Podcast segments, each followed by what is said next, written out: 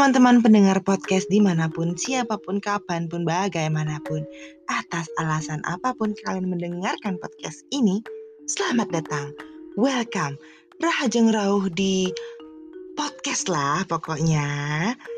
Nah, ini adalah episode pertama podcast lah pokoknya. Di episode pertama ini, aku akan menceritakan sebuah kisah horor yang aku alami sendiri di rumah. Kenapa sih baru episode pertama udah cerita horor aja nih? Eh, jangan salah teman-teman. Aku punya banyak banget kisah horor dan akan aku ceritakan bertahap tentunya di podcast ini ya. Tapi kali ini, hari ini, episode pertama ini, aku akan menceritakan sebuah kisah yang aku alami di rumah sekitar tiga tahun lalu. Bagaimana ceritanya? Tetap dengarkan podcast lah. Pokoknya. Waktu itu pukul 11.30. Aku melajukan motorku membelah dinginnya hembusan angin dan pekat malam. Aku baru saja pulang dari menonton konser di daerah pantai Mertasari, Bali bersama sahabat-sahabatku. Badan rasanya remuk redam setelah seharian mengikuti workshop teater, lalu menonton konser band kesukaanku, Bara Suara. Aku cukup aktif di kegiatan seni terutama teater ya. Jadi walaupun perempuan, aku terbiasa pulang malam maupun dini hari sendirian. Aku sama sekali tidak mengalami keanehan apa pun di jalan pada waktu itu. Tapi aku mengalaminya di rumahku sendiri. Jadi aku jelaskan dulu dengan rumahku. Nah rumahku ini dibangun e, berpatokan kepada asta kosala kosali atau aturan letak tata ruang dan bangunan arsitektur khas Bali. Di sebelah utara adalah bangunan utama, tempat kamar-kamar tidur dan kamar mandi. Di sebelah barat bangunan utama terdapat jineng atau lumbung padi yang difungsikan seperti gazebo terbuka di mana ayahku banyak menghabiskan waktu untuk membaca juga berkomunikasi melalui radio amatir. Di pojok barat laut terdapat tugu pengijeng karang atau penunggu rumah, pura keluarga di timur laut, dapur di arah barat daya, dan balai dangin yang digunakan untuk tempat upacara adat di bagian timur. Kamar tidurku sendiri ada di bangunan utama, yang pintu masuknya adalah pintu ukiran khas Bali yang tidak menggunakan kunci seperti pintu-pintu pada umumnya. Dari luar, Pintu biasanya dikunci hanya dengan menekan engsel ke bawah.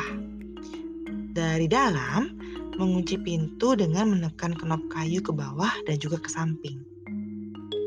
Sesampainya di rumah pada saat itu, aku melangkah gontai ditemani dua anjingku menuju bangunan utama. Dalam rumah, aku dengar suara satu lagi anjingku sedang menggonggong. Rupanya orang tuaku lupa mengeluarkannya sebelum berangkat. Malam itu orang tuaku sedang bersembahyang di daerah Karangasem yang jaraknya sekitar dua jam dari rumahku. Aku membuka engsel bawah pintu lalu mendorong pintunya. Pintu itu biasanya akan langsung terbuka dengan mudahnya. Namun kali ini tidak. Aku mengira orang tuaku sudah pulang. Ku telepon ibuku dan ternyata mereka masih di pura dan akan sampai di rumah pukul 4 atau 5 pagi. Aku memberitahu mereka kalau aku tidak bisa membuka pintu bangunan utama karena anjingku Robin tidak sengaja menekan knop kayu bagian bawah. Sepertinya dia tidak sengaja menekan knop dan mengunci dirinya sendiri. Aku duduk di tangga setelah mendorong dengan keras pintu itu tapi tidak bisa terbuka. Mataku sudah sangat mengantuk. Tubuhku juga mulai mengalami kelelahan yang teramat sangat. Anjingku menggaruk-garuk pintu dan tetap menggonggong. Aku mencoba lagi mendorong dan mendobrak pintu itu tapi nggak bisa. Aku menyerah dan melangkah menuju jineng.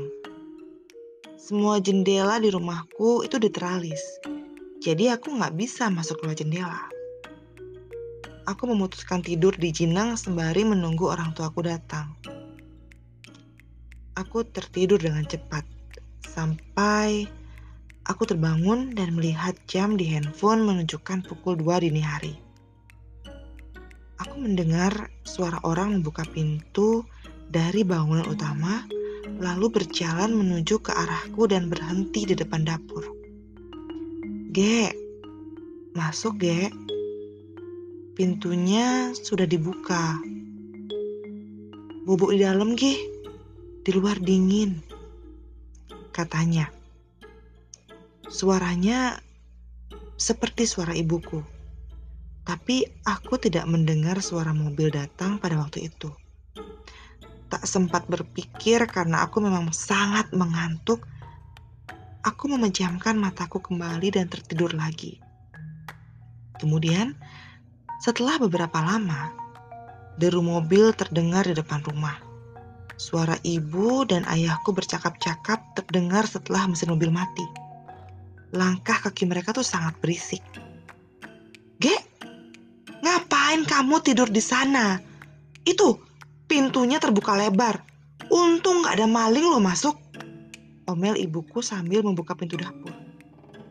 Aku seketika melonjak dari tempat tidurku. Agak linglung, aku mengucek mata dan bertanya. Ibu baru pulang. Jam berapa nih? Jam 5. Iya, ini baru nyampe.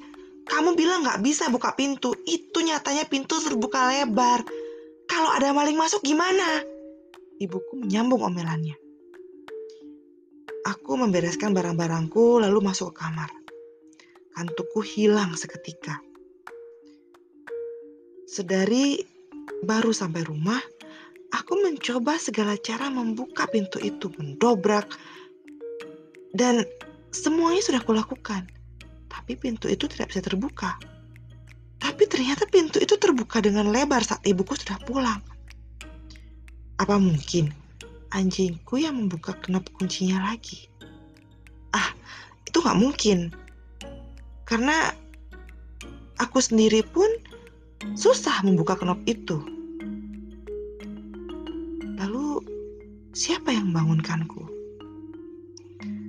Pertanyaan-pertanyaan itu masih tetap menjadi tanya tanpa jawab untukku sampai hari ini.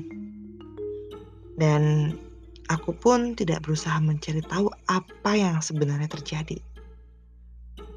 Satu hal yang aku tahu, mungkin penunggu rumahku tidak tega melihatku tidur kedinginan di luar rumah. Well, itu tadi cerita tentang uh, seseorang yang membuka pintu rumahku saat malam itu. Di mana waktu itu aku sendiri tidak bisa membuka pintunya aku dobrak juga tidak bisa tapi ternyata saat orang tuaku pulang pintunya sudah terbuka dan menganga lebar ya banyak sih yang aku alami di rumah cuma nanti ya aku ceritain untuk episode pertama cukup sekian dulu ya teman-teman terima kasih loh Makasih banget loh ya udah mendengarkan podcast lah pokoknya. Jangan kapok kalau dengerin. Ya buat yang suka dengerin, silahkan dengerin lagi episode-episode berikutnya. Buat yang gak suka ya gak apa-apa. Gak apa dengerin lagi dulu. Siapa tahu suka nanti ya kan? Thank you teman-teman. Sampai jumpa di episode berikutnya. Bye.